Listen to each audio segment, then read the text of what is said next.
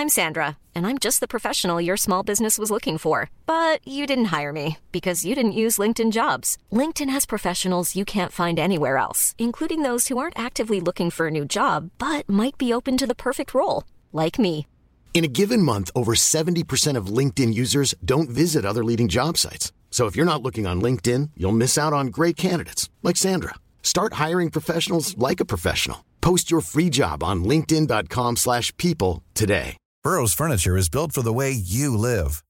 From ensuring easy assembly and disassembly to honoring highly requested new colors for their award-winning seating, they always have their customers in mind.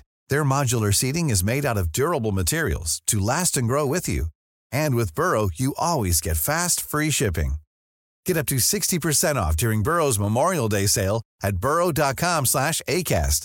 That's burrow.com/ACAST. burrow.com/ACAST.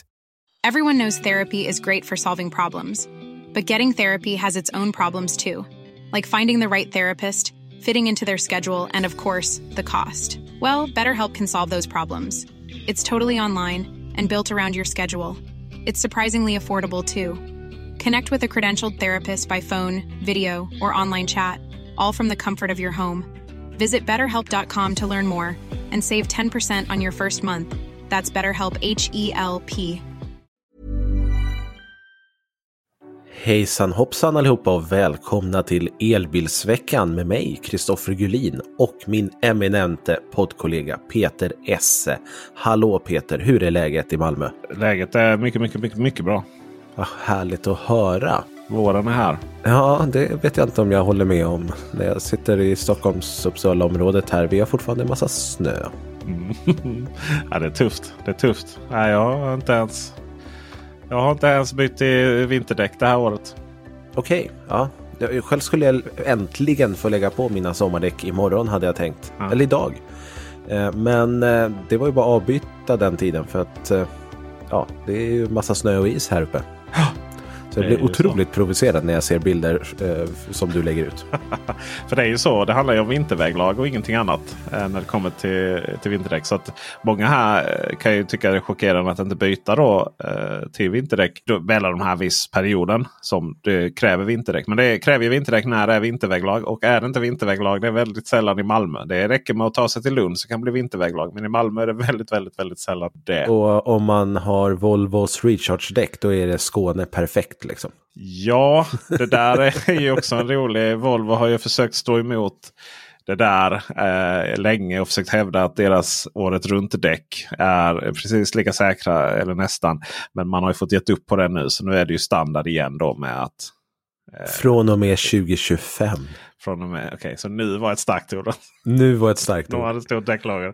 Det tar lite tid att vända det där skeppet tydligen. Ja. Jag trodde att Volvo var mindre än vad de kanske tror själva. Ja, större menar du då i det? Eller? Ja, precis. Men vi ska såklart prata om annat än bara vädret. Vi har ett par lyssnarfrågor. Vi har lite intervjuer med försäkringsbolag om Easy såklart. Och så ska vi prata om det här med standardutrustning i bilarna. Men som sagt, vi börjar med lyssnarfråga 1.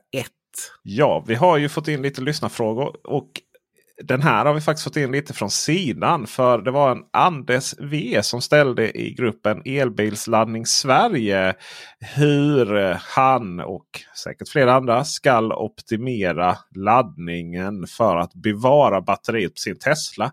Och då var det ju många som då taggar in oss här. Lyssna på... Han frågade vem man skulle följa för att få reda på det, var väl exakta frågan då. Och då blev vi intaggade, så vi tog det som en uppmaning att lösa detta. Och så som vi tolkar frågan då är vad han ska tänka på då när han laddar den. Hur mycket han ska ladda bilen för att optimera batteriet. Och då tolkar vi det som att, så att säga, maximera livslängden på det batteriet. Så Christoffer, du som är batteriexpert, i alla fall mer batteriexpert än vad jag är. Hur ska man ladda sin Tesla?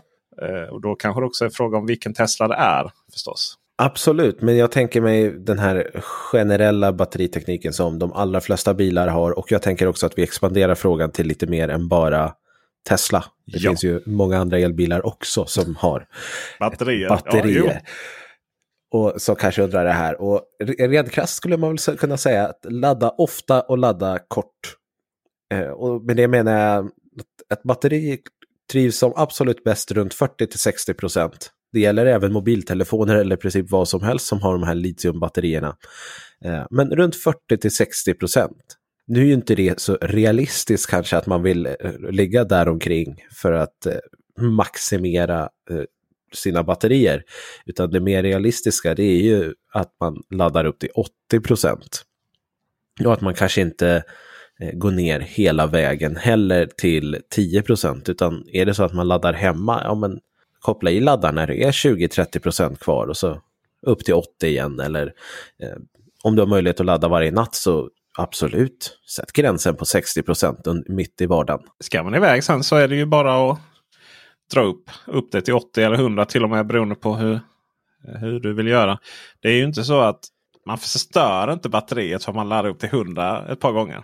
Du förstör inte batteriet för att du DC-laddar snabbt upp till från 10% till kanske 80% då när du kör mellan laddstationerna. Det här handlar ju om så otroligt många laddningar. Och det handlar om att skapa ett mönster för sig själv för att optimera batteriet. Dessutom tror jag att det som är lite intressant med den här frågan är att just optimering av batteri och så vidare. Det är någonting som är en ganska ny företeelse. Inte för att det behövs eller att vi inte haft kunskapen.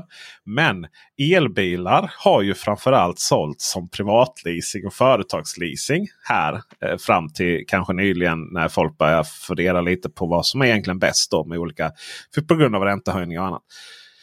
Så då har det varit lite så här, ja vi har det i 3 år och sen så drar det vidare till nästa. Då har man inte brytt sig överhuvudtaget kanske. Så det här är nog någonting som vi kommer att få se mer. Och jag har bara så här, fått mer frågor. Så, ja, men kan man visa batteriet? Bör batterihälsa och sånt vara en grej när man säljer bilen? Jag tycker inte det ska vara en grej. För jag sätter på iPhones och sånt. När folk är så himla intresserade om den har 90% eller 89%. Och vissa är sådär, och jag har haft min telefon i 2 år här nu. Och den visar 98% batterihälsa. Jag bara tänker 98% batterihälsa efter 2 år. Använder du inte telefonen liksom? Medan de, alltså det är ju jättebra. Medan de tycker att det ska ju vara 100 för allt. Annat än 100. Så att folk har väldigt svårt att förhålla sig till det här då. Men den allmänna rekommendationen då för att maximera batteriets hållbarhet ligger då på 46%.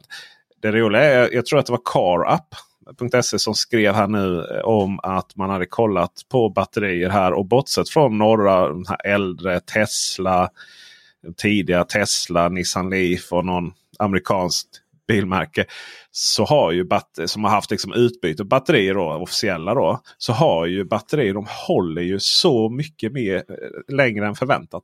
Det gör de verkligen, och dagens moderna elbilar har ju vätskekylda batterier och då är det ju väldigt lätt att kontrollera värmen och temperaturen överlag i batteriet och se till att det blir som mest optimal för batteripackets skull. Går ett batteri sönder så handlar det ju oftast om 1 eller 2 celler eller så i själva batteriet, inte hela batteripacket. Det blir ju fortfarande jobbigt, men man behöver ju oftast inte byta ut hela batteripacket. Du har ju gjort en video om vad vi bör tänka på om vi ska köpa begagnad elbil. Ja? Det har jag gjort, och absolut. Och då körde ju du en e-golf.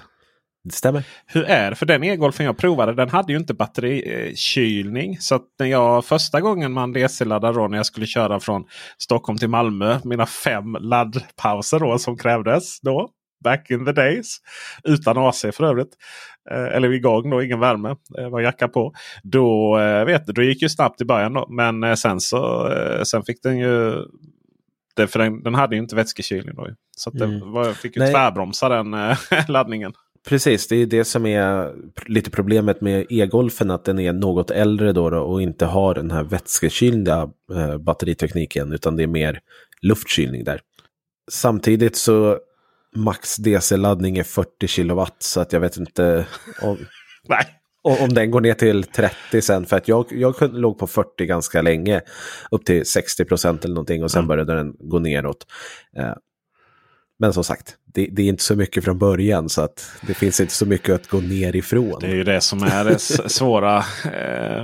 Jag fick ju dessutom ladda upp till 100 för att överhuvudtaget komma till nästa 50 kW laddare. Det var innan Ionity tiden där, mina vänner. Men man ska väl känna så här, om man vill att vårda sin bil. Det finns ju de som tillbringar hela helgen med att tvätta den och ge den kärlek och sådär. Och här är en bekant som jobbar med skadereglering som berättar om att de hade kunder som på försäkringsbolaget då, som inte anmälde skadan till försäkringsbolaget.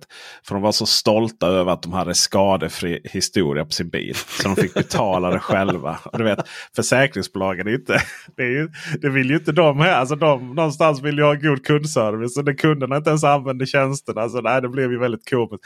Men de som verkligen älskar sin bil, de som verkligen vill vårda den, de som ser den som sin ögonsten. Ja, men var då noggrann där med laddningen. Men alltså det är ingenting som jag själv kommer förhålla mig till. Jag har den laddad till 80 och skulle jag någon gång behöva veta att jag ska köra åt något håll där jag kan nå en laddare om jag laddar till 100 istället. Alltså till exempel om jag ska hem ibland, om jag ska hem till mina föräldrar så når jag dit med 100% men inte med 80%. Och når jag med 100%, alltså når jag dit då laddar jag gratis. För att man är ju aldrig så mycket barn som när man liksom använder föräldrarnas bensin eller dieselbil utan att tanka upp den igen och använder deras laddare för att ladda bilen utan att betala. Det är okej när man är 40 fortfarande, tycker jag. Så då går den upp i 100. Det är liksom ingenting som jag sen, jag måste välja mellan gratisladdning från solpaneler dessutom där i stenhjulsmåla. Men eller bara nu går liksom batteriet må sämre av det, så ska man inte tänka alls. Nej, och det håller jag helt klart med om. Det har väl blivit lite, och det kan ju absolut vara delvis vårt fel också som YouTubers, lite för mycket fokus på just den typen av att batteriet kommer ta jättemycket skada och kommer bli förstört innan bilens livslängd är över. Och dagens biltillverkare har ju inte tänkt att elbilarna ska gå till bara entusiaster som optimerar allting. Det är ju tänkt att det ska gå till vanliga familjer som struntar fullständigt i det här. Yes. Sen är jag ganska övertygad om att det kommer att bli krav att batterier ska kunna bytas. Då vet jag ett bilmärke som kommer att hurra. Då vet jag ett bilmärke att det inte behöver kunna bytas i stationer på det sättet som Nio då. Sådär. Men att faktiskt komma, att det inte ska få vara, helt övertygad om det. Det handlar inte bara om privatekonomi, att du inte ska behöva byta bil och så. Det handlar också om att vi kan inte bygga, jag tror det kommer komma i mobiltelefoner också här framöver. Vi kan inte bygga teknik som där vi måste slänga saker bara för att batterierna inte längre håller. Om jag känner våra vänner i EU så är det på G redan. Men att det kommer då ta naturligtvis många år innan det blir verklighet. Vi går vidare till ytterligare en lyssnarfråga, och det är den är ställd utifrån ett Tesla-perspektiv. Men det är faktiskt inte bara Teslor som har kameror som kan spela in saker som händer i omgivningen. Frågan var som sådan att om man ens Tesla har varit i inspelningsläge och fångar antingen vandalisering av den egna bilen eller någon annans bil eller vad det nu kan vara, och vågar man då berätta det för polisen att man har en inspelning, eller riskerar man att själv bli då anmäld av polisen för olovlig kameraövervakning? Och vi har kunnat konstatera i tidigare avsnitt då att Tesla blev ju anmälda för det här i Sverige av någon. Och det anmäldes då till nuvarande Integritetsskyddsmyndigheten, IMY, och de skickar då vidare till Nederländerna där Tesla har sitt europeiska huvudkontor, i alla fall på pappret. Jag vet inte hur många som sitter där. Och då tog Nederländernas motsvarighet till vår integritetsskyddsmyndighet och kollade på det. Men under tiden så hade man då en dialog Det kan man ha med myndigheter om man är lösningsfokuserad.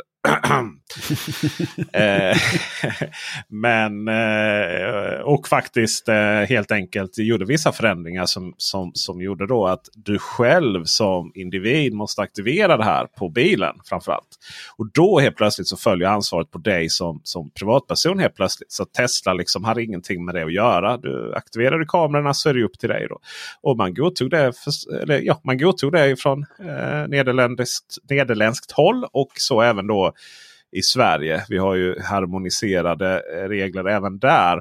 Och nu helt plötsligt då ligger det på det egna ansvaret då. Och jag kollade med Polismyndigheten här i Region Syd där jag håller till.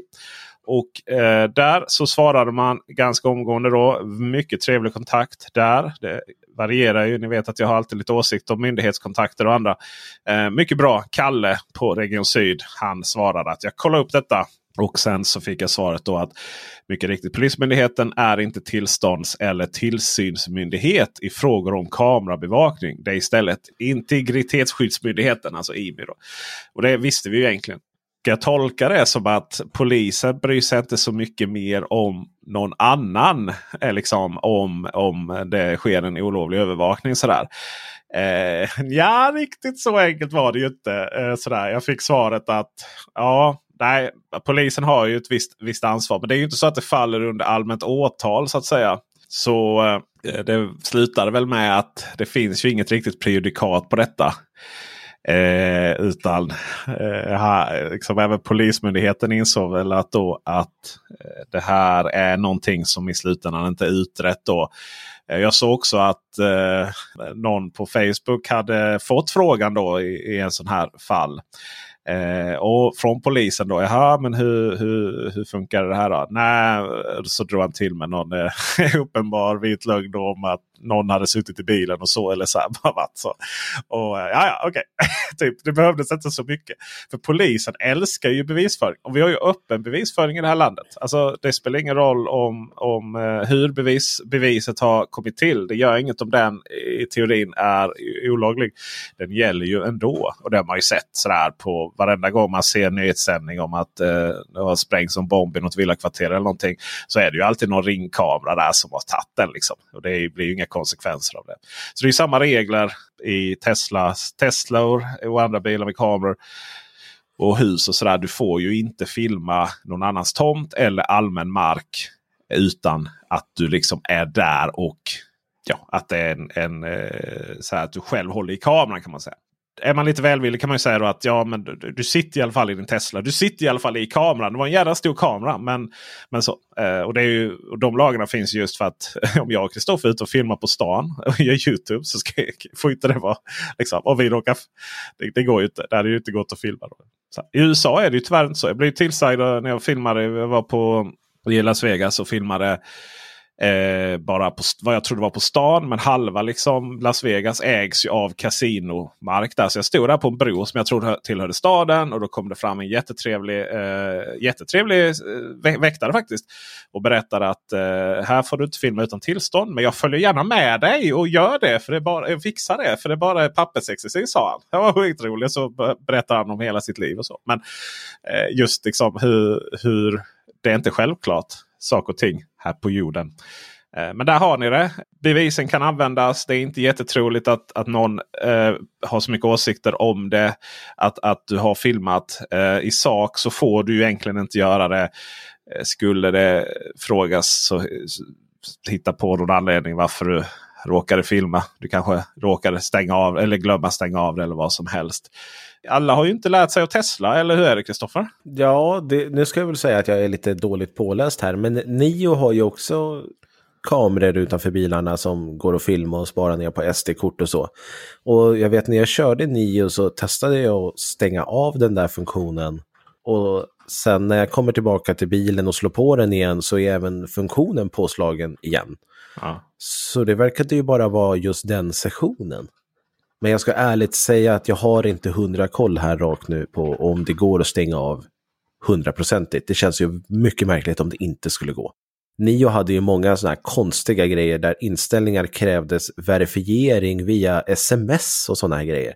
Så jag kunde ju till exempel inte återställa trippen i den bilen utan att få en kod via sms. Och den koden hade, eller den numret gick ju till någon på Nio och inte till mig. Så ja, det var mycket sådana inställningar i den bilen.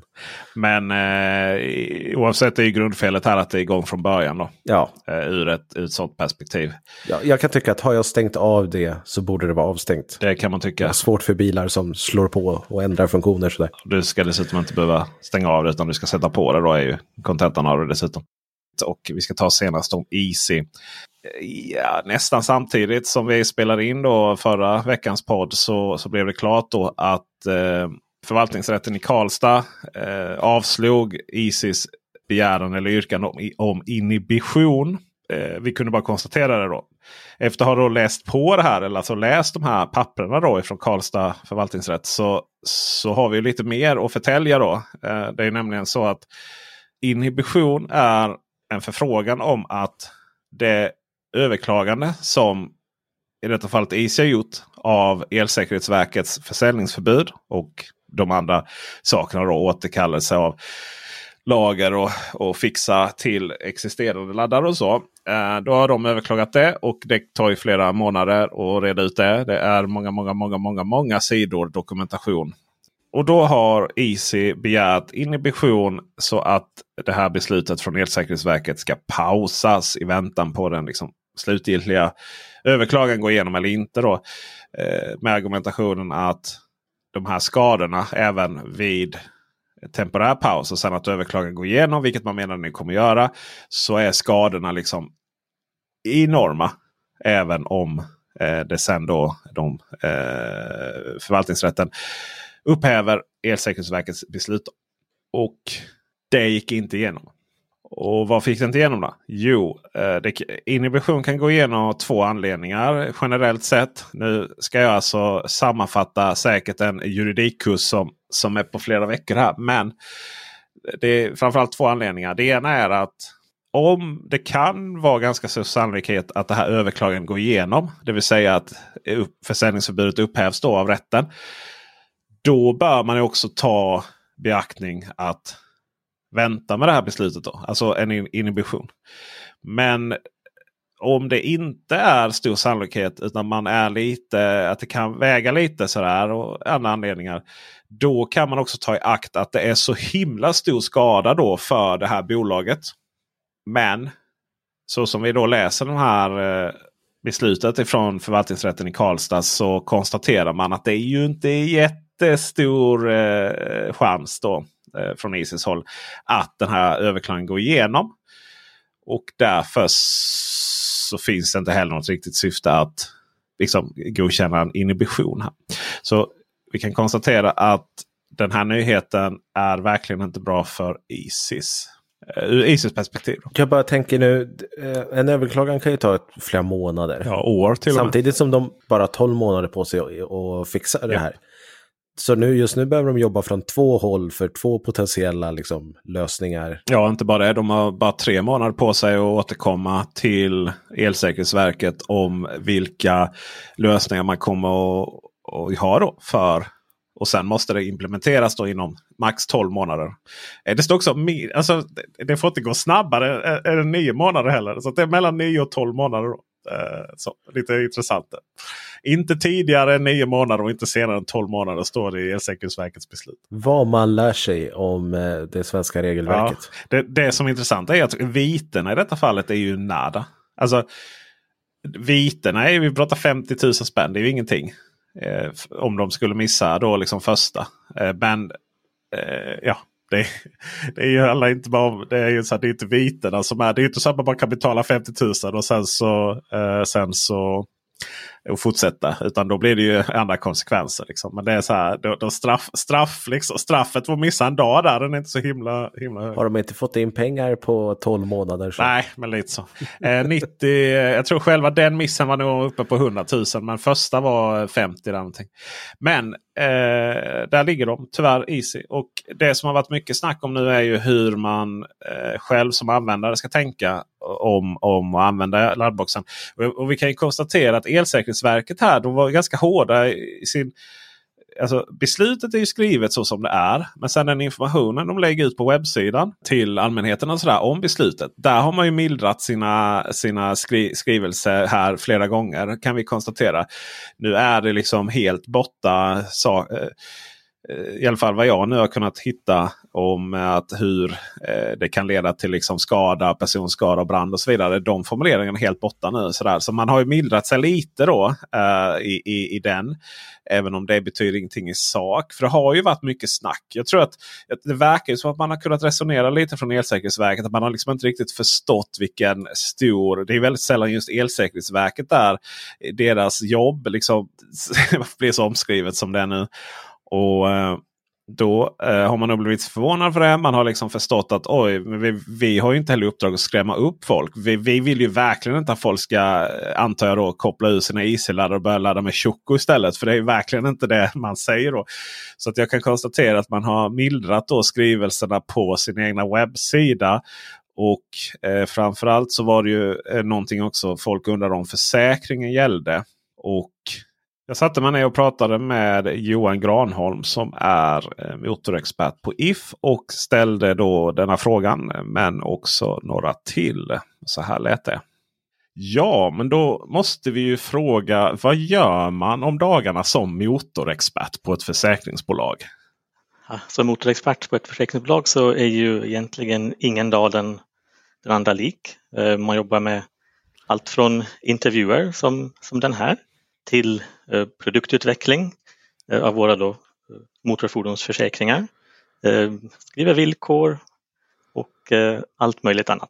Det var ju många som var osäkra och det var många som tyckte att det var helt självklart att försäkringen inte kommer gälla på en utdömd då ifrån Elsäkerhetsverket laddbox. Men ni var ganska tydliga ihop med era kollegor i branschen att det gör det. Hur resonerar man där? För det första så menar vi vill ju finnas där för våra kunder när de behöver hjälp.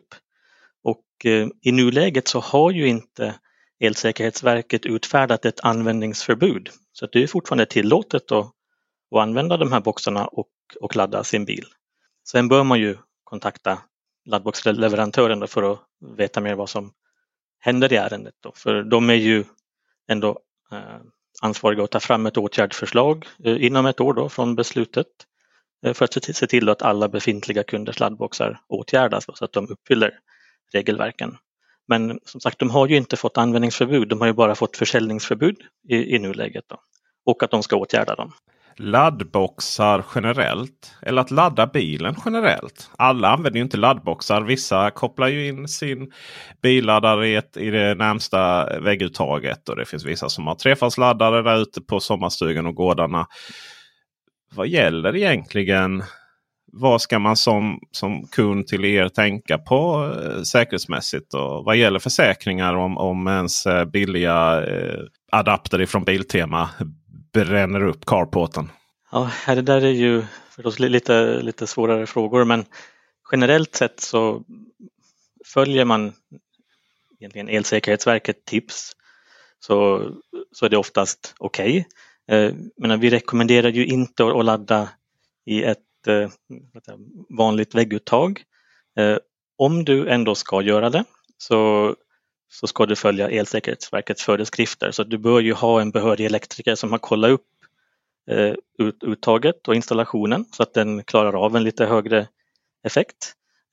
Men det viktiga är ju också att du ställer ner strömstyrkan om du laddar via två hål i väggen så att säga. Då, så att du har max 8 eller 10 ampere då, så att det begränsar värmeutbildningen lite. Men man bör ju inte...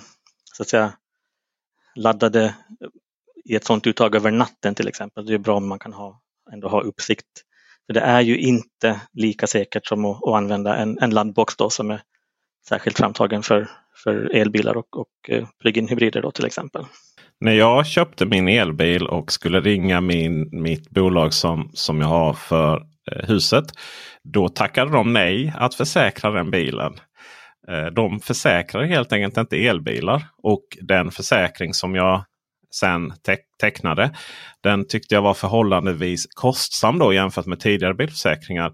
Vad är det med elbilar som är så speciellt ur ett försäkringsperspektiv? Egentligen är det ju inte så mycket som skiljer jämfört med en fossildriven bil. Du har en annan drivlina, men visst, du har ett högvoltsbatteri som såklart kostar en hel del, i alla fall de större varianterna.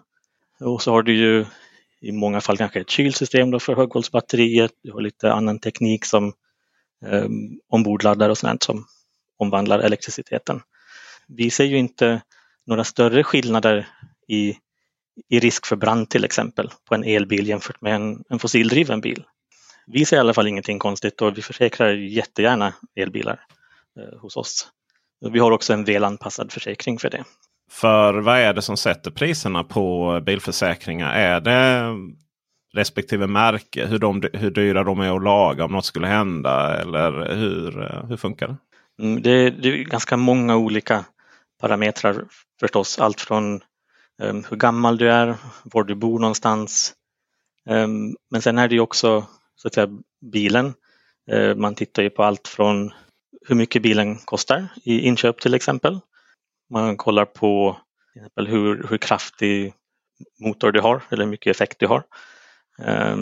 För att nämna några saker då. Och sen självklart tittar vi på skadestatistiken för just den bilmodellen. Om man tar kraftfull motor då, handlar det om att de är dyrare och laga? Eller har det att göra med att folk med kraftfulla motorer tenderar till att hamna i diket oftare? Det har kanske mer att göra med som vi säger, skadefrekvensen då, att hur ofta det händer. Sen är det ju klart, det är ju inte alltid det beror på hur kraftig motor du har. Alltså att det korrelerar direkt med hur mycket du skulle krocka. Men generellt kan man väl kanske säga för bilar idag så har ju så att säga alla infotainment-skärmar och sånt blivit mycket större. De tar upp mycket mera plats.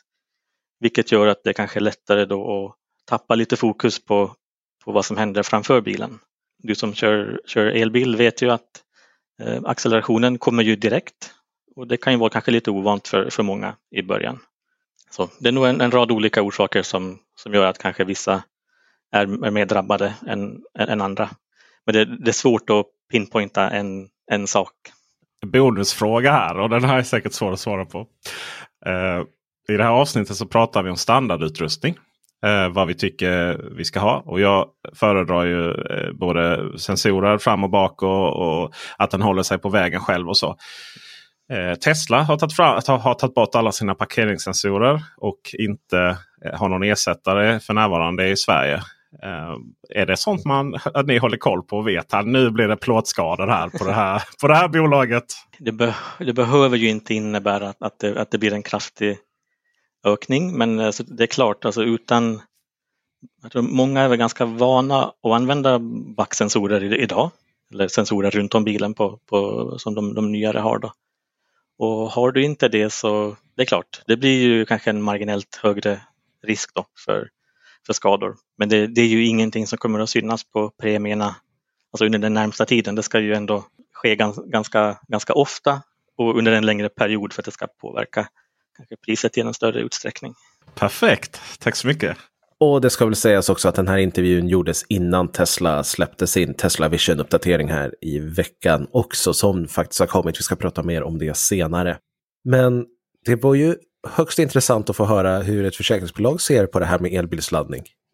Mycket myter här, och bland annat tog jag upp det här med brandrisken och sa ju rakt ut då att det finns ju, de ser ju ingen större risk med det, och det har blivit en grej det där.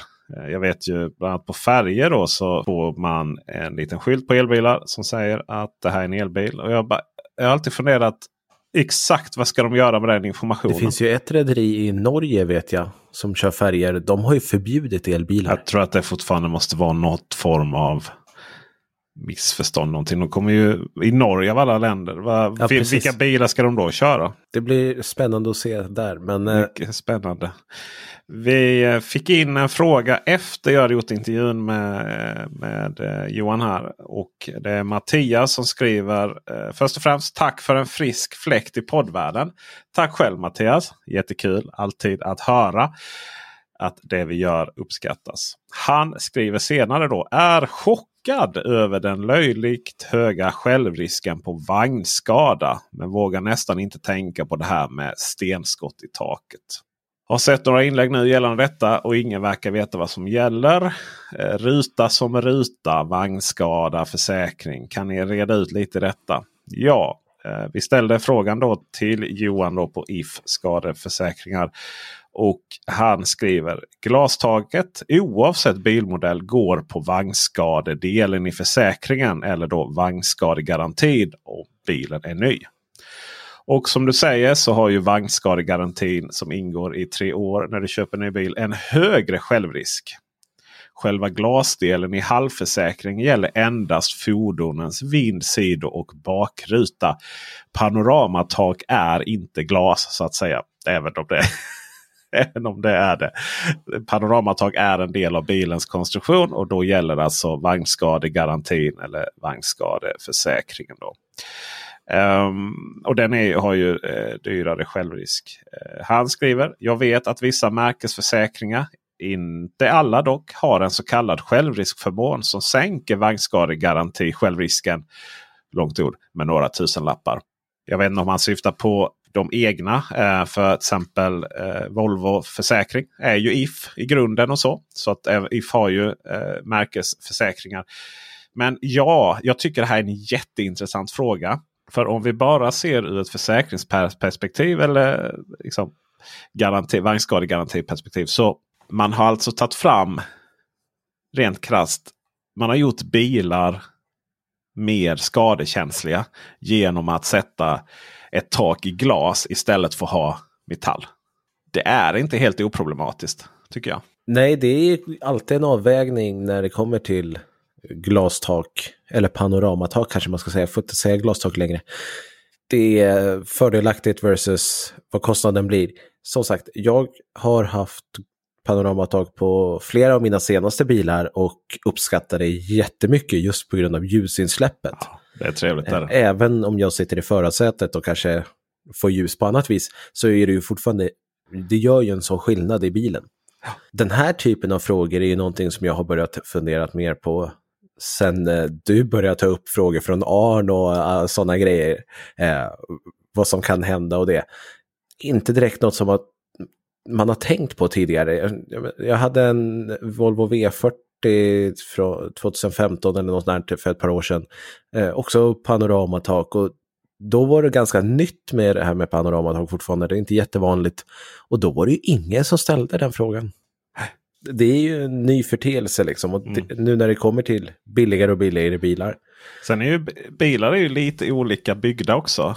Panoramataket kan ju vara lite småskyddat av karossen eller liksom plåten där uppe, det vill säga att man har en framruta och sen så är det rätt mycket plåt och sen så kommer panoramataket inbäddat i plåten då. Men tillbaka till Tesla där, så är det ju, alltså jag var ju tvungen att kolla upp det här, särskilt på Model X så ser det ut som att panoramataket och framrutan är en och samma enhet. Så jag tänkte, hur i hela friden byter man ut den och så fall? Och dessutom, när är det ett stenskott på panoramataket och när är det ett stenskott på vindrutan då? Men om man kollar noggrant där uppe så är det så att säga ett mellanrum då. Det ligger ju ovanför själva plåttaket då, men det är ju så att framrutan är det som går upp så långt. Men det är ju hela framrutan där. Så att blir det stenskott på Model X så kommer det nästan 100% här dra i framrutans ovandel då. Medans på andra bilar så börjar ju panoramataket tidigare då liksom. Man måste ju se det på bild för att förstå vad jag pratar om. Men det här finns det ju någonstans en fördel att framrutan går upp så högt Att köra Model X är ju som att sitta och köra i en stor lastbil, känns det som. Man har ju bara ute liksom. Man ser knappt några stolpar. Det är en jättehärlig känsla. Och fick jag poäng där, dras det av mitt... Jag har ju lyckats bli en gång kallad Tesla-hataren nu i Facebookgrupp. Jag bara väntade på det ju. Men nu fick jag en poäng här för komplimangen då till Model X. Ja, som du ger själv en poäng. Det räknas ju inte. Okej, jag förstår. Yes, då får vi vidare till Model Y här. För det har ju varit ett annat problem i de här sammanhangen, stenskottssammanhang och framrutssammanhang. Det är ju att det är komponentbrist på de här också. Det är ju har varit svårt att få tag på nya framrutor och sånt. Det är ju intressant här. Vi kör runt i bilar i flera 100 km/h. Inte flera då, men runt 100 km/h. Det bara kastas grejer mot oss. Och hela livet känns det som att man funderar på vad ska hända här när man vilka skador kan uppstå på den här bilen som har en så kär. Det är liksom lite en paradox det där. De är så känsliga och de går så snabbt. Jag bytte ju vindruta på min bil förra veckan. Ja. Det var faktiskt någon som också tyckte att det var lite onödigt att göra det nu när gruset snart ska tas upp och allting. Ja, men den sprickan var på ett sånt ställe där det behövdes bytas. Men den rutan fanns ju i Sverige och tog ju bara någon vecka så hade ju verkstaden den rutan och kunde montera in den. Så det var ju trevligt. Ja, jag fattar inte hur det gick till. Jag låg väl typ, kändes som att jag låg säkerhetsavstånd halva Skåne till bilen framför. Men det drämde till rejält min ruta. Så då åkte jag till, jag tror det var Ryds bilglas. Och lämnar in den här på morgonen, lämnar nycklarna och sen runt 12 då så fick jag, nu är din bil klar. Jag bara, vad tur, då behöver du inte byta ruta. Kom in då och så bara, ja nej tyvärr var stenskottet så stort så vi var tvungna att byta ruta. Jag bara, hur går det ens till? Liksom, hur många Audi e-tron rutor har de liggandes liksom i Malmöområdet? Men det är ju, jag får inte det förklarat. Det finns ju, ja det är så himla konstigt egentligen. Men det finns ju bilreservdeldepåer då i var och varannan stad som sen de antingen Ryds Bilglas själva har eller så finns det liksom grossister som man, ja, så det finns ju på lager. Det ska ju finnas på lager. Så det ska ju inte vara så massa väntetid. Millions of people have lost weight with personalized plans from Noom. Like Evan, who can't stand salads and still lost 50 pounds. Salads generally for most people are the easy button, right? For me, that wasn't an option. I never really was a salad guy. That's just not who I am. But Noom worked for me. Get your personalized plan today at Noom.com. Real Noom user compensated to provide their story. In 4 weeks, the typical Noom user can expect to lose 1 to 2 pounds per week. Individual results may vary. One size fits all seemed like a good idea for clothes. Nice dress. It's a t-shirt. Until you tried it on. Same goes for your healthcare. That's why UnitedHealthcare offers a variety of flexible, budget-friendly coverage for medical, vision, dental, and more. So whether you're between jobs, coming off a parent's plan, or even missed open enrollment, you can find the plan that fits you best. Find out more about UnitedHealthcare coverage at UH1.com. That's UH1.com. Hiring for your small business? If you're not looking for professionals on LinkedIn, you're looking in the wrong place. That's like looking for your car keys in a fish tank. LinkedIn helps you hire professionals you can't find anywhere else, even those who aren't actively searching for a new job but might be open to the perfect role. In a given month, over 70% of LinkedIn users don't even visit other leading job sites. So start looking in the right place. With LinkedIn, you can hire professionals like a professional. Post your free job on linkedin.com/people today. Hey, I'm Ryan Reynolds. Recently, I asked Mint Mobile's legal team if big wireless companies are allowed to raise prices due to inflation. They said yes. And then when I asked if raising prices technically violates those onerous 2-year contracts, they said, what the f*** are you talking about, you insane Hollywood ass So to recap, we're cutting the price of Mint Unlimited from $30 a month to just $15 a month. Give it a try at mintmobile.com/switch. $45 up front for 3 months plus taxes and fees. Promo rate for new customers for limited time. Unlimited more than 40 gigabytes per month. Slows full terms at mintmobile.com. Since 2013, Bombas has donated over 100 million socks, underwear, and T-shirts to those facing homelessness. If we counted those on air, this ad would last over 1,157 days. But if we counted the time it takes to make a donation possible, it would take just a few clicks. Because every time you make a purchase, Bombas donates an item to someone who needs it. Go to bombas.com/ACAST and use code ACAST for 20% off your first purchase. That's bombas.com/ACAST, code ACAST. Enkelt. Men du Christoffer, jag tycker det är väldigt spännande det här med panoramatak och annat som egentligen är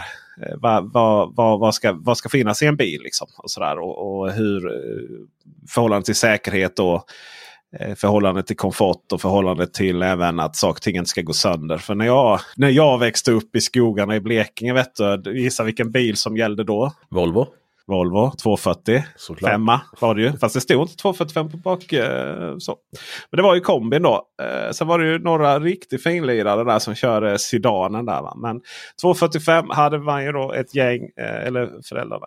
Och då saknade man ju alltså elhissar. Vi hade ju inte ens det. AC hade man inte, utan det var ju liksom fläkt på av. Gärna rulla ner, manövrerade ner fönstren då.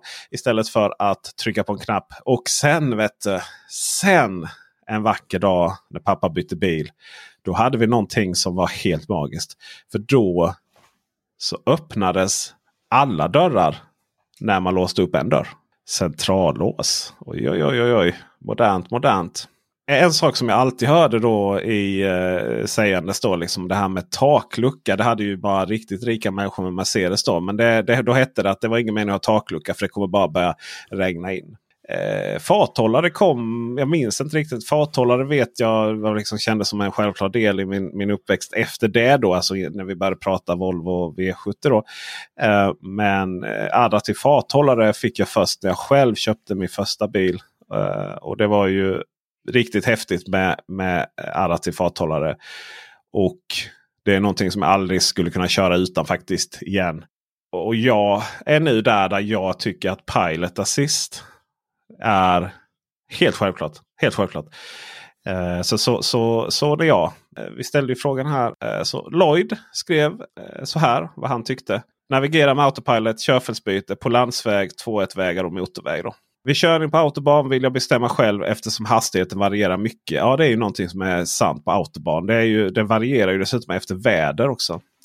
Många vänliga elmils hälsningar från en 66-årig pensionär. Vad härligt att du mejlar in till oss. Christoffer, nu är det fråga. Nu är det fråget batteri här. Yeah. Nu måste vi reda ut vad borde vara standardutrustning och vad ska vara tillval eller skall, men det är inte helt självklart. Så vi kommer börja framifrån i bilen och gå bakåt helt enkelt. Så jag vill veta vad du tycker, för att se om vi har några, om vi inte är överens.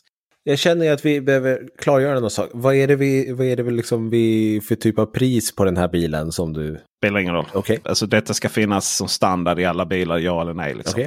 Adaptiva ljus. Ja. Det ska vara standard. Det tycker jag, det gör otroligt mycket. Det fungerar mycket bättre än de här adaptiva, eller vad heter det, slå på och av helljus och det. Det fungerar så mycket bättre. Alltså det vill säga att de ska till och med inte bara av och på automatiskt, utan de ska även kunna lysa upp ena vägen. Jag tror att det blir en klart förbättrad säkerhet om jag kan se ena sidan, även om jag får möte. Där föll hela Volvo-koncernen ju.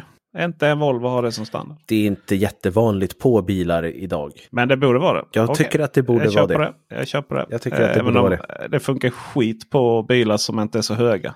Ja, jag håller nog inte med. Jag åkte en Nio ET7 som är en ganska låg bil och det fungerade fantastiskt. Okej, men de bilarna som inte varit Nio då. Jag hade haft det rätt länge då på Volvo då, som den första Volvo jag hade, då var det ju inte LED-belysning på det sättet. Det vill säga att de stängde enskilda pixlar och sånt som man gör nu. Utan då var det ju verkligen så att spikar som åkte upp för och skyddade liksom synfältet så. Och problemet där var ju att jag kunde uppleva att bilen var för låg. Det funkade liksom inte på motorvägar och sånt. Och det blev mycket blinkande lastbilar på den. Jag kan säga att det fungerade helt magiskt på ID-Buzz. Ja, det kan jag tänka mig. Den är lite högre. Ja, precis. Adaptiva ljus är helt självklart. Vi fortsätter. Strax bakom ljusen så har vi en frunk. Är det helt självklart? Alltså inte på en... Nej, jag skulle inte säga att det är det. Jag skulle jättegärna vilja ha det, men jag skulle inte säga att det måste finnas en. Okay. Luftvärmepumpen brukar ju vara det som ställer till att man inte har en luftvärmepump. Borde det vara standard i elbilar? I Sverige, ja. Varför det? För att vi lever i ett sådant klimat där luftvärmepumpen kan göra skillnad. Okej, ska vi kan ju känna som vi har fått lite frågor om det där. Den drar ju el och då ska den förvärma och så ska den minska elförbrukningen och så vidare. Där. Men vet vi med oss att elvärmepumpen är så himla bra? Det finns ju tester som säger både ja och nej där. Jag har inte testat det här själv för att jag har inte haft två bilar som är likadana där en har och inte har. Men jag väljer att tro på de tester som jag har sett där det kan göra en skillnad. Det är källor som jag anser credible enough.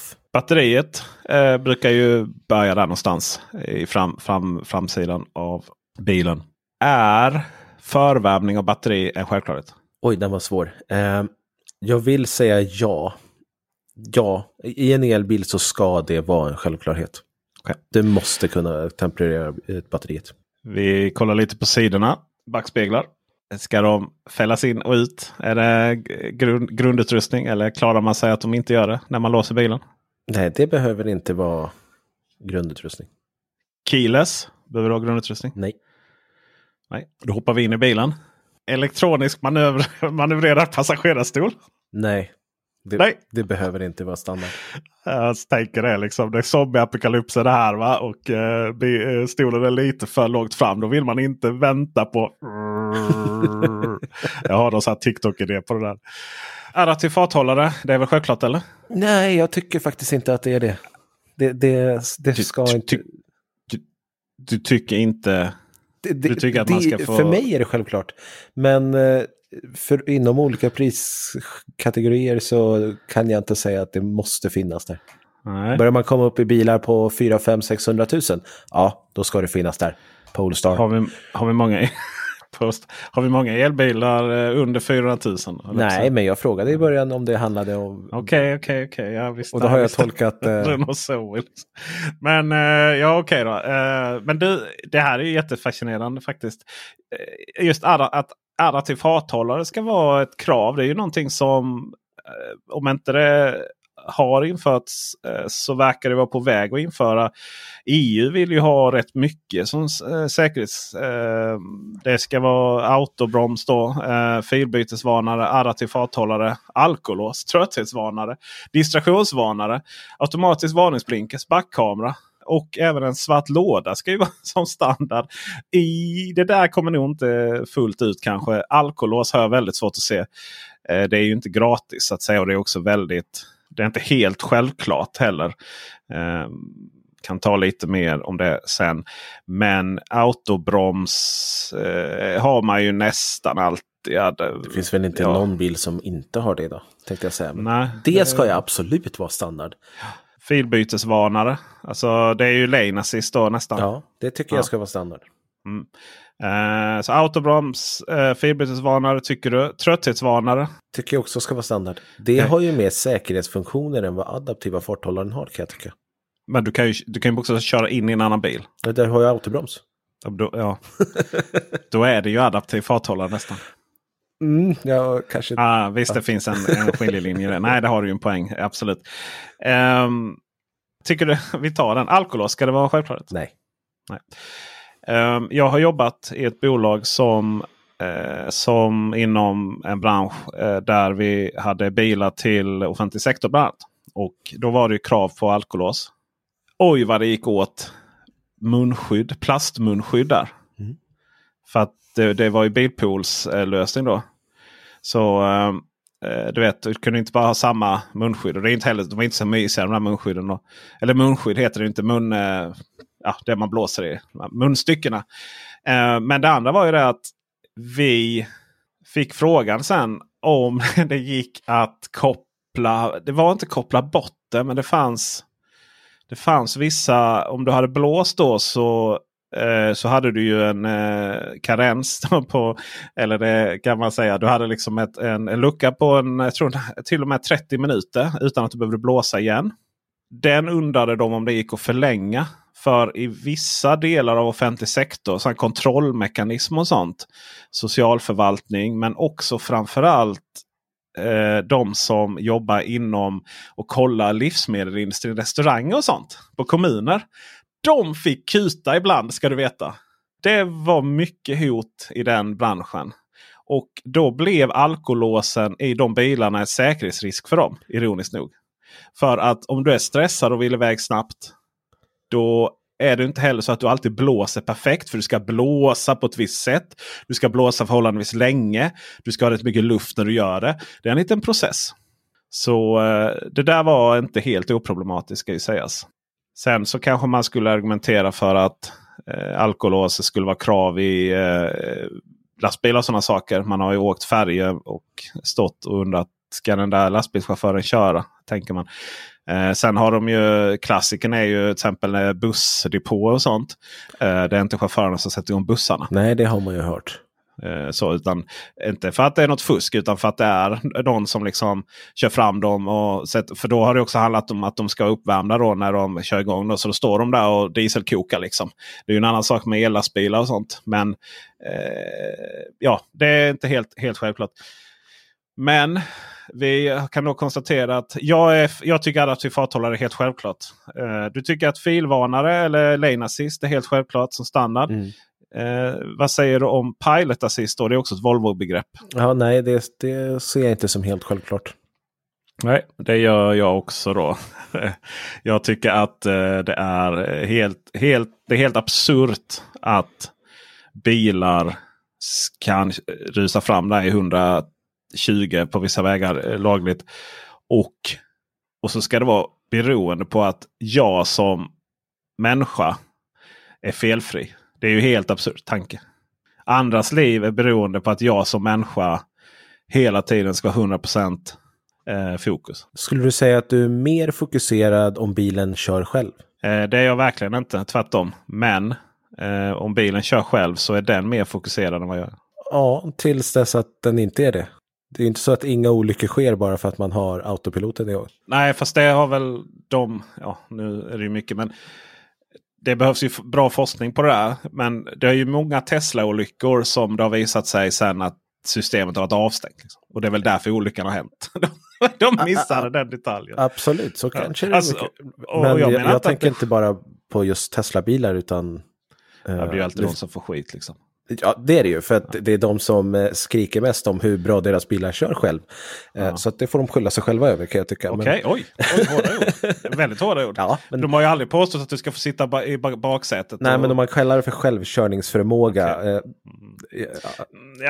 Ja. Nu kommer vi in på ett annat ämne, kände jag här. Ja, precis. Ja, låt oss gå vidare. Jag är nog mer förlåtande där än vad du är kanske. Men sen måste det naturligtvis fungera bra. Jag vet när Volvo igen då, det är mycket Volvo och Tesla i det här avsnittet. När Volvo lanserade sin Pilot Assist på första generationens då deras SPA-plattform då, alltså det som den som kom först med XC90, den så som den är idag, och sen så kom V90, och V90 hade då Pilot Assist, uppgraderad sådan, som var verkligen Pilot Assist. Och jag vet att om man kör på inre ringvägen här i Malmö, så om man då ska fortsätter, det finns en avfart, så att om du av någon anledning skulle vilja hänga i Staffanstorp, så kör du av där då, eller om du ska köra upp till E6 och E4 så kör du av där. Om man inte kör av där så hamnar man i norra hamnen. Men det är också en gigantisk stol där, för det finns XXX Lutz där. Så ni som har kört där, nu vet ni vad vi gör. Den V90, om man hade Pilot Assist igång, då tog den sikte rakt på den här metall, alltså fördelaren då. Alltså den körde inte vänster, den körde inte höger, den körde rakt emot den här, inte stängslet utan... metalluppbyggnaden då, som visade räckena då, som, vad ska man säga, om du kör på en avfart så börjar ju nya räcken där. Mm. Och de går ju ihop då som är nästan en pil då. Det är ju som i amerikanska filmer så har de ju ofta så här vatten och sandbarriärer där liksom man ser. Det brukar ofta sluta där i någon biljakt. Här har man inte det. Och det var så på alla de bilarna. Det var så på den generationens alla de Pilot Assist. Så det är ju ingenting att lita på. Men det låter ju direkt obra. Riktigt obra. Nu är ju det lösen länge då. Men, och sen har vi andra saker som på Volkswagen har ju enorma problem med att bilarna bara kan tvärbromsa på motorväg för den antingen tror att det är 70-skylt där av någon anledning eller så har den läst av skylten bredvid och sådär. Så det är inte helt oproblematiskt så. 2-1-vägar är ju jätteproblematiskt för alla typer av autopilot eller pilotsystem skulle jag nästan säga. Inte upplevt någon som är särskilt bra där. Nej, så det finns mycket. Men just det här att bilen faktiskt håller sig på i mitten av vägen, det ser jag som en 100% självklarhet. Från mitt perspektiv. Och i den här podden så behöver man ju inte ha konsensus. Så är det. Det blir tråkigt om alla tycker lika hela tiden. Exaktamente. Ska vi se om vi går lite till komfort här då. Så AC. Ja, AC anser jag ska vara standard i en bil. Precis. Men flera zoner, det klarar man sig utan va? Flera zoner kan jag hålla med om. Det behöver inte finnas. Nej, det får man välja till om andra ska åka med så att säga. Eller om man är lite sen är det, alltså det är ju, har du inte i alla fall tvåzonsklimat, det vill säga fram och bak, så det är ju lite olika värme i de där. De är lite, du har ju framme har du hur mycket galler som helst som flödar ut värme, medan bak är det inte alltid det blir riktigt lika varmt.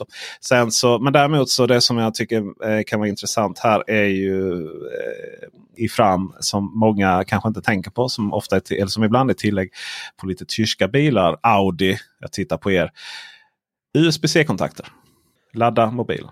Ja, det ska absolut finnas. Ja. Och där skulle jag vilja säga att USB-C ska vara standard. USB-C ska, det finns ingenting annat. Nej. Induktionsladdare? Nej, det behöver inte finnas. Nej, men det är nice om det finns. Ja, absolut. CarPlay och Android Auto? Nej, det behöver inte vara standard. Och jag vill verkligen att det ska vara det, men nej, jag kan inte säga att det måste finnas. Nej. Bluetooth? Ja, gud ja. Hade den Volvo jag hade med adaptiv farthållare var rolig. Den hade ju Bluetooth, men den hade ju inte Bluetooth för musik. Den hade Bluetooth för tal. Oj. Då, men inte och den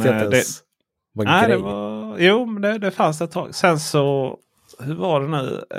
Men däremot så kunde du koppla in ljudet med USB då, så du hade ju till exempel stod ju iPod i den tror jag. Så att man kunde liksom få upp innehållet då. Sådär. Och det funkar faktiskt även om man då spelar Spotify och så. Fanns ju mycket lösningar där på FM-radio, vidare sändning och sådana saker. För man tog ju bort linjeingången. Den här 3,5 mm linjeingången innan man la till liksom USB. Då. Ja, jag vet på min S60 från 2003, då hade ju den bandspelare fortfarande. Och ingen Bluetooth eller något sånt där. Då hade jag först en bandspelare med en kabel som satt så att man kopplade in telefonen i en 3,5 mm jack och sen så petade man in den där grejen i bandspelaruttaget och så kunde man lyssna på det viset. Fantastiskt. Navigator. Ja, jag tycker faktiskt det. Navigator är ju en liten del av att vara elbil i form av man liksom förnavigerar. Ja, det ska man göra. Jag menar förvärma batteriet görs ju oftast genom att du helt enkelt säger att du ska stanna och ladda då. Det kräver ju navigator. Nej, jag tycker faktiskt att idag så är det det ska ingå i bilen och du ska absolut inte behöva betala för att uppdatera det. Nej, och jag vill ju spinna vidare på det sen att det ska inte heller bara vara en navigator. Det ska ju vara ett system som vet om att du är en elbil. Ja, gud, det är inte alltid det är så.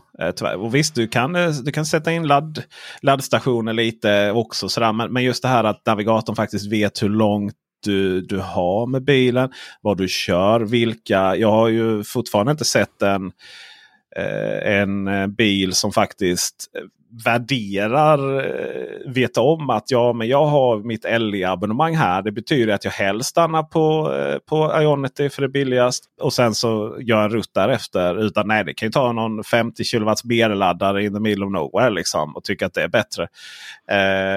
Det är ju återigen Tesla som gör det där bäst. Ja. Om man laddar på Tesla vill säga. Det är ju en förutsättning i sammanhanget. Ja, precis. Jag vet ju att Google Maps så kan du ju ställa favoriter på laddoperatörer och sådana saker, men det är ju fortfarande inte optimalt. Och nu har jag för sig inte testat på länge, men de gångerna som jag har kört Volvo C40, XC40 och så och navigerat med dem så har ju navigatorn inte alls valt en optimal laddning, utan den kan stanna och säga att du ska ladda i Norrköping på en 50 kilowattare. Men jag har ju Ionity där. Det finns ju liksom andra snabbladdare där. Nej, men 50 kilowatt tycker vi är lagom. Och den har jag svårt för. Otroligt intressant. Jag är ju med i en annan podd som heter Bli säker-podden. Och där var faktiskt första gången jag och Karl-Emil Nicke var oense om AI, pratade vi om. Mm. Och det är så otroligt surrealistiskt att i fredags så släppte vi podden där han var mer skeptisk till AI och jag var mer positiv. Och här sitter jag och pratar om bilar som inte ens vet vad vi vill ladda någonstans. Liksom.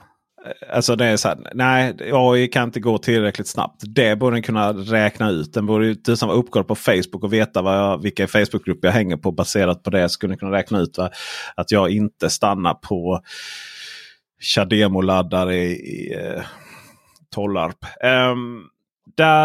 Men det är ju kanske inte ett krav vi kan sätta som standardutrustning. Den intelligensen, alltså inte då AI, men den här faktiskt att den vet så mycket om bilen, optimera körut och sånt. Den kan vi ju inte, då hade vi inte kunnat köpa några bilar överhuvudtaget.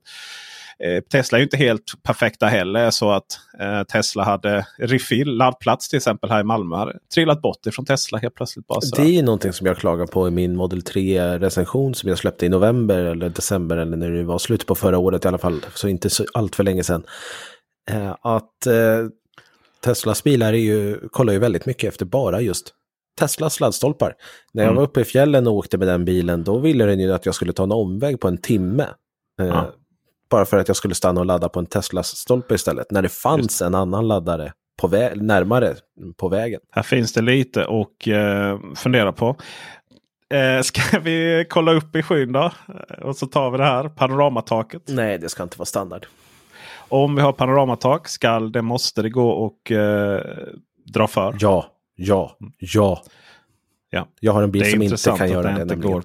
Det går inte på Tesla, det går inte på Volvo, det går inte på Polestar. Det går på Volvo om du har XC40. Jaha, okej. Okay. Men inte C40 jag tänkt på. Det går inte på din riddar. Du är riddar. Det går inte på din häst alltså. Nej, det går inte. Det går inte på Ford Mach-E. Okej, så där. Ja, så där ja. Den här är ju speciell. Men det är så fascinerande. Vindustorkare bak. Ja. Varför har inte alla bilar det? Alltså ja. Alltså en sedan behöver ju sällan det. Ja, behöver det. Alltså det i svenskt väder. Va? Alltså det är spöregnare. Man är på väg, bara man kommer nära Göteborg så ser man ju inte ut. Det spelar ingen roll vilket väder det är. Ja, jag kanske har för lite erfarenhet med sedaner i regn. Helt enkelt. Där upplever jag inte att det har varit samma problem som med liksom kupébilar eller kombibilar eller SUVar på det viset. Nej, de är ju lite mer platt på det. Nu börjar man ju undra vissa bilmodeller här och det har väl med värmen att göra då. Att det blir ju som en hel vägg av snö på nosen på vissa bilar framme. Och då är det så här, nu börjar man undra om de behöver vindustorkare på fronten på bilen istället. Och även liksom bak ner på bagageluckan. Men det har ju inte varit ett problem tidigare då, för det värmer ju upp rätt mycket där. Problemet har varit kylning snarare. Men det har jag ju, adaptiva farthållare och sådana system har ju alltid havererat så fort det har varit lite snöslask. Men där vet jag ju bland annat att Polestar, om man har finpaketet där, så... Nu står det helt still i huvudet här. Kan vi räkna ut vad det heter utan att vi googlar på det? Vi har ju pilotpaketet och så har vi... Nej, inte komfortpaketet. Pilot och... Pilot, pilotpaketet är det, ja, just det. Då så värms ju de sensorerna upp där framme. Det, om vi ska prata standard. Nice. Finns sådana sensorer ska ju naturligtvis vara uppvärmda så att det inte blir massa is och skit. Ja. Kan jag säga på en bil som inte har den uppvärmningen. Så att lite slask som det har varit nu den här veckan. Eller ganska mycket snöstorm som vi har haft. Då har ju bilen bara slutat fungera helt. Man får massa felmeddelanden och så får man köra traditionellt. Liksom. För det där är ju lite intressant. Vissa bilar då, som den du har och många andra och även Polestar numera, eller de har ju haft tidigare också. Men vissa bilar blir ju lite så här, de ska vara så strömlinjeformade, de ska vara så snyggt där fram och så. Så att det finns inget skydd på de här sensorerna. De bara ligger där och bara tar det liksom. Så, som en annan i högstadiet. I vilket fall som helst så... ja, det var inte så farligt. Det var med att jag gick i Kallingeskola. Det var väl förväntat liksom. Ja. Men medan på e-tron jag hade, där var det ett mindre problem. Men det var ju så mycket grill i den. Som tog hand om så mycket liksom. För det låg ju bakom där och så. Bagageluckan, ska den vara elektronisk som standard? Nej, det behöver den inte kunna vara. Nej. Men det är rätt nice. Det är nice, det är supernice. Mm, det är nice. Men det behöver inte vara standard. Det behöver inte vara standard, nej. Då tror jag att vi har... nej, jag vill lägga till någonting. Ja. Stänkskydd. Stänkskydd ska vara standard, men det är det ju inte i någon bil. Nej, varför? Apropå krossade vindrutor. Men det är ju som du vet, lastpaket det här... du måste ju ha gummiskydd där bak. Du måste ju ha gummimattor. Liksom. De här fina tyg som kommer med bilarna. Det är bara att slänga ut direkt. Liksom. Men det är kanske en förhandling med bilhandlaren. Sista då. Så har vi laddkabel. Ska det följa med bilarna? En fabriksny bil ska skicka med laddkabel. Okej. För det är ju inte så att du inte betalar för det. Det är bara att bilen är dyrare. I slutändan är det så. Du betalar ju alltid för allt. Liksom. Så är det alltid. Men jag tror inte att någon kommer sänka sin bil 2000 kronor om de slutar skicka med laddkabel. De kommer bara ta det som ännu mera vinst. Men vad är det för kabel som ska ingå då? Det ska ingå en typ 2 mode 3-kabel. Mm. Och det är ju då helt enkelt en... trefaskabel till trefaskabel. Alltså en kabel som passar i hemmaladdarna, i laddarna på stan som är AC-laddare då. Yes. Det är ju en och samma standard. Och mode 2 då, typ 2 mode 2 är ju en gamla coola människor säger tjokokontakten. Jag brukar säga den vanliga väggkontakten. Ja. Den vi absolut inte ska ladda i mina vänner. Om det inte handlar om det är ju, de kallas ju reseladdare av en anledning. Vill ni veta mer om det så har jag bland annat släppt en video om det. 5 saker ni behöver veta om elbilar. Du som köper dig. Du har ju missat en funktion som är jätteintressant. Som har varit het senaste tiden. Mm. Sensorer fram och bak. Just är det standard?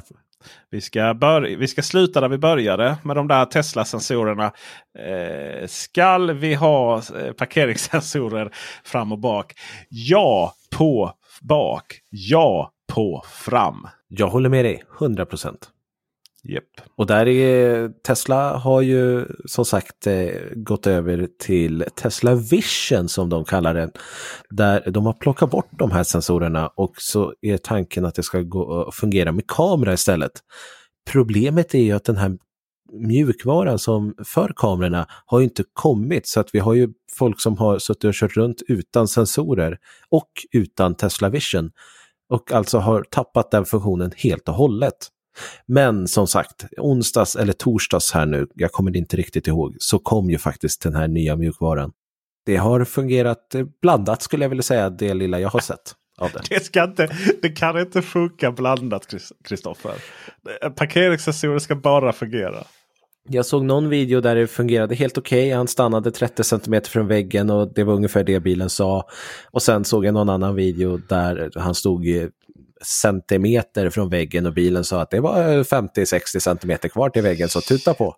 Så att jag har sett båda, så därför väljer jag att säga blandat. Jag har själv inte testat det än. Nej, ja, det är väl dags snart att göra någonting på det, Christoffer, helt enkelt. Du får låna din kompis. Nej, den hade... Ja, precis. Det handlar ju om måste ju ha en sprillans ny Tesla. Ja, nej, det är ju spännande att se hur det där... de har ju onekligen, när de har packat på Tesla-bilar som Ja, sillådor på båtar i vanliga konsumentfärger, eller jag säger med vanliga färger, inte bitransporter, och kört upp till Sverige för att lasta av dem i hamnen. De har ju onekligen kunnat testa systemen då, om de hade haft det. Så är det. Ja, en annan bil som, om vi går ifrån Tesla, som har det här och som jag nämnde för att jag vet att du älskar den bilen. Aura. Ja. De har ju bara sensorer i bak, inte fram på den billiga modellen. Eller den billiga kan jag nog ta i. Den mindre dyra modellen. Vi har ju blivit pikade för det här. Just där, vi använder ordet billiga. Och jag fick något sådär, vad menar du? Ja, men det sa du i podden. Jag bara, vad var det nu jag sa i podden? Vad hade jag nu för billighetsprincip i det avsnittet nu? Men jag tycker att för andras säkerhet, plåtsäkerhet, så ska ju parkeringssensorer vara standard både fram och bak.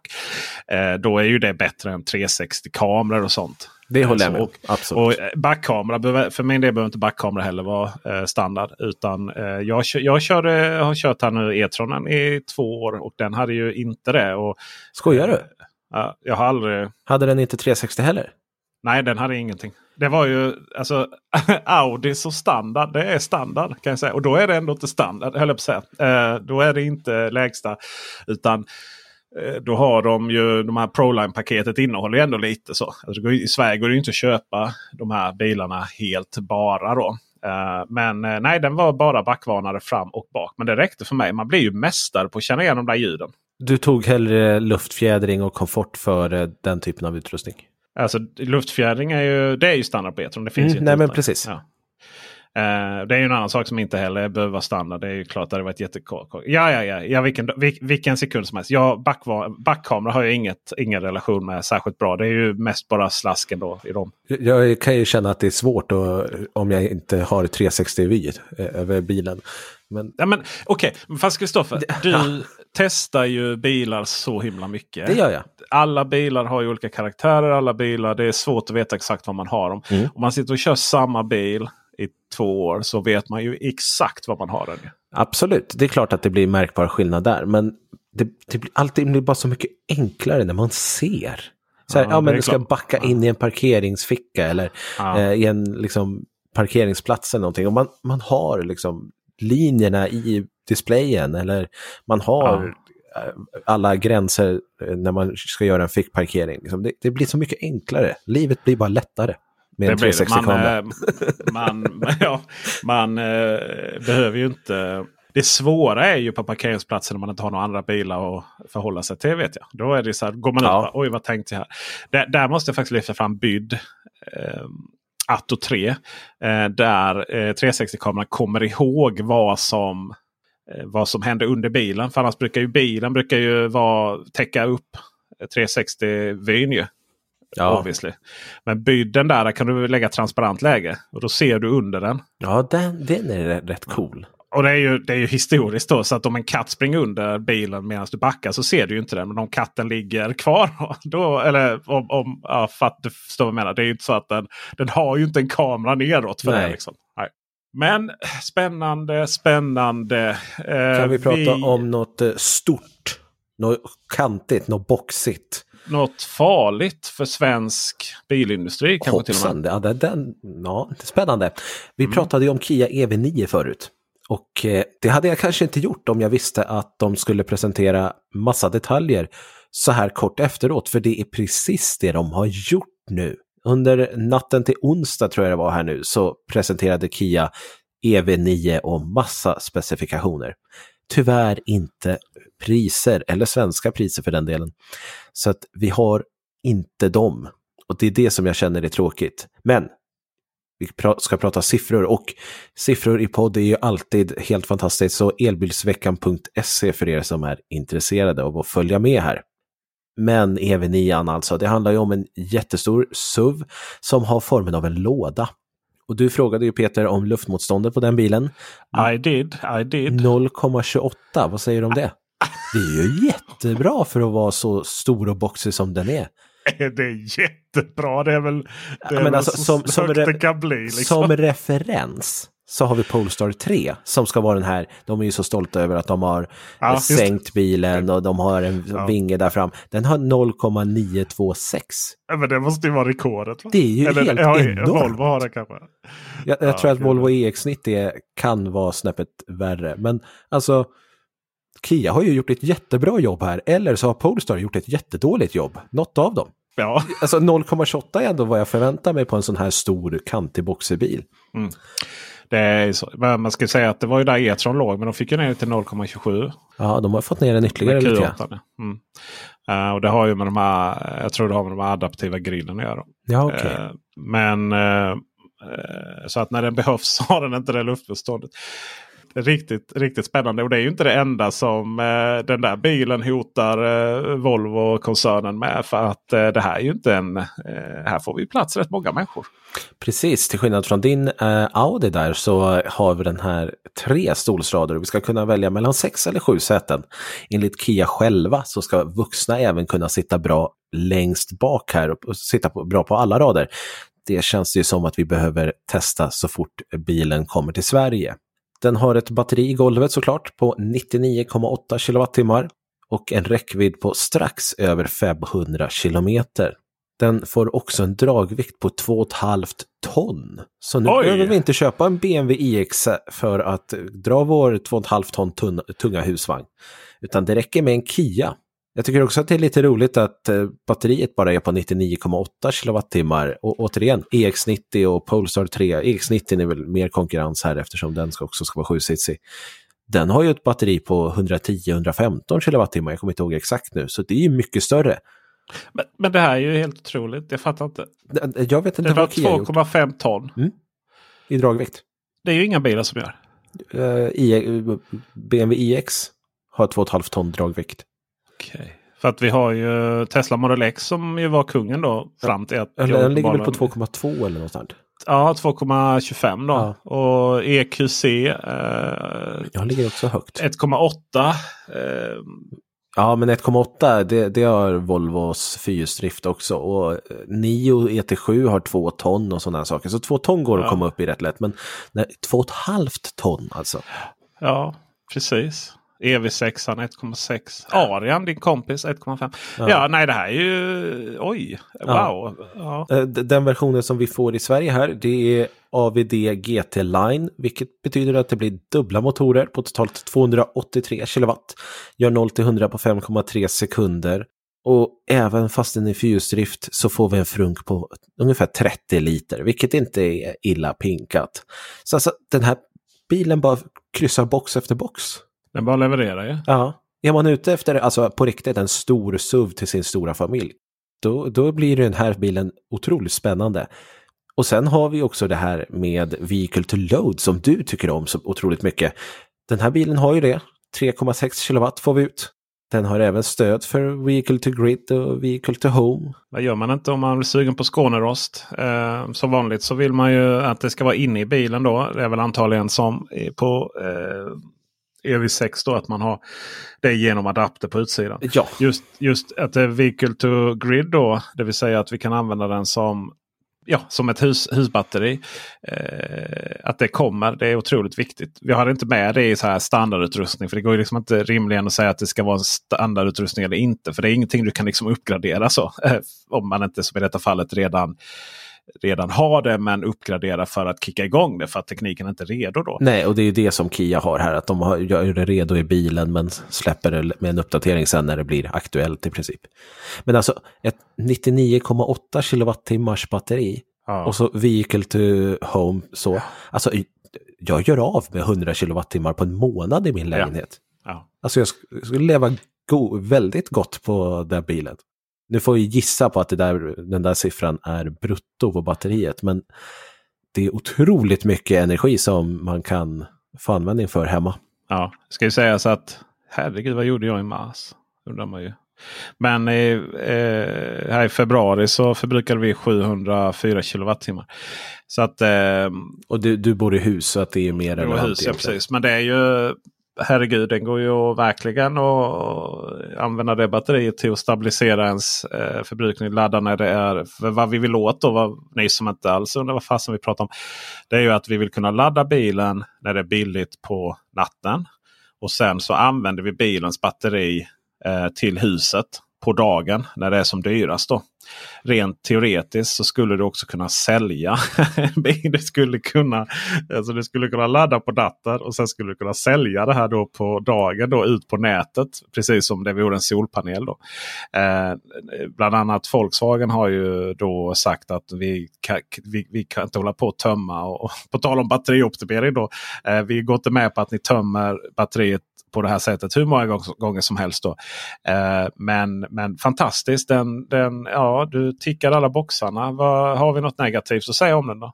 Det skulle vara priset kanske. Om vi visste vad priset var. Jag tycker att designen är så himla mycket bättre än EV6an. Den här är mer kantig.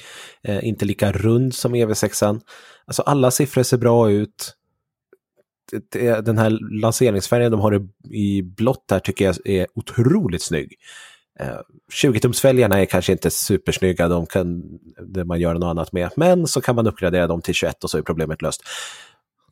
Alltså, jag är otroligt taggad på en bil som jag har absolut ingen användning för, känner jag. Det som är ju just det här med priset.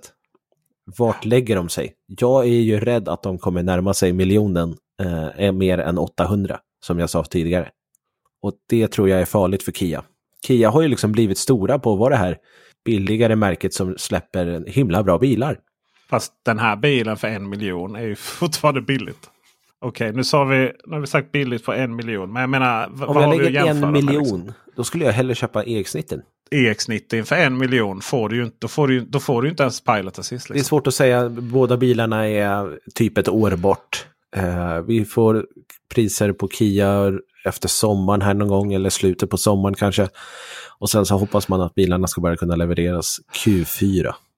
Om Volvo inte lyckas naila leveranserna här nu i slutet av året och denna presenteras, så kommer man få så mycket avbeställningar. Det tror jag också. Helt övertygad om det. Polestar är inte utsatta på samma sätt. Nej, för det är en annan typ av bil. Det här är ju... Om du åker en Volvo XC90 idag och funderar på elbil, då kommer Kia EV9 vara det som du antagligen tittar närmast på. Mer än EX90. Helt övertygad om det finns. Det kanske är så när man sätter sig en EX90 så bara shit, vad nice. Så kan det vara. Kanske. Men det vet vi inte. Om beställningarna på Kia EV9 går igång långt innan vi har någon möjlighet och överhuvudtaget journalister har möjlighet att prova dem och på ett annat sätt än att de står i ett temporärt tält i Kungsträdgården, så kommer det vara svårt alltså. Jag tror EX90 kommer att sälja alla bilar de kan tillverka så, men jag tror ni förstår vad jag menar. Ja, jag håller med dig på samtliga punkter. Nu har vi ju pratat om höstlanseringar här ju.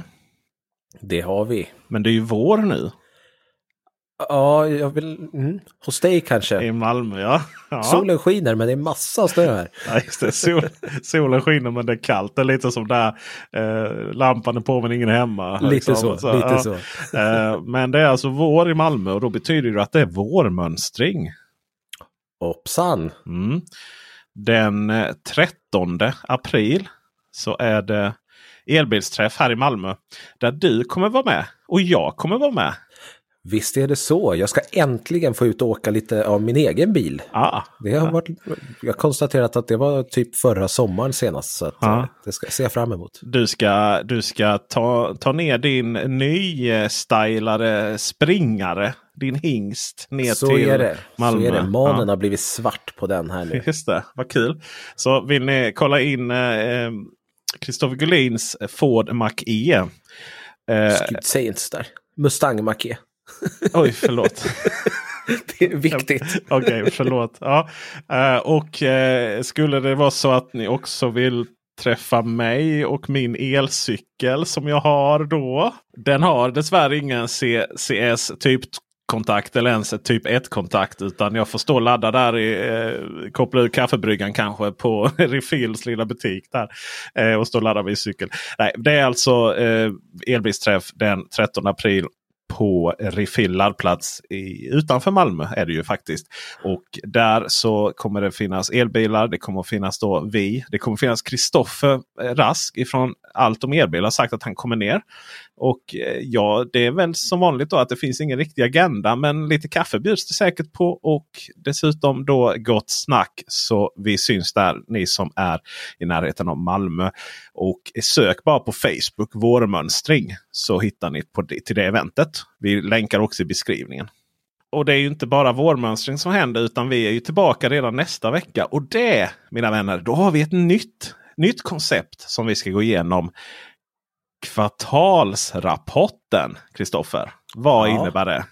Det betyder att vi ska ta en titt tillbaka på Q1 här nu för 2023 och se vad är det för bilar som har sålts egentligen och vad kan vi dra för slutsatser av det? Vi har ju hört mycket rykten om hur Tesla skeppade bilar till Södertälje här idag fredag för att få iväg så många bilar som möjligt. Fick de det?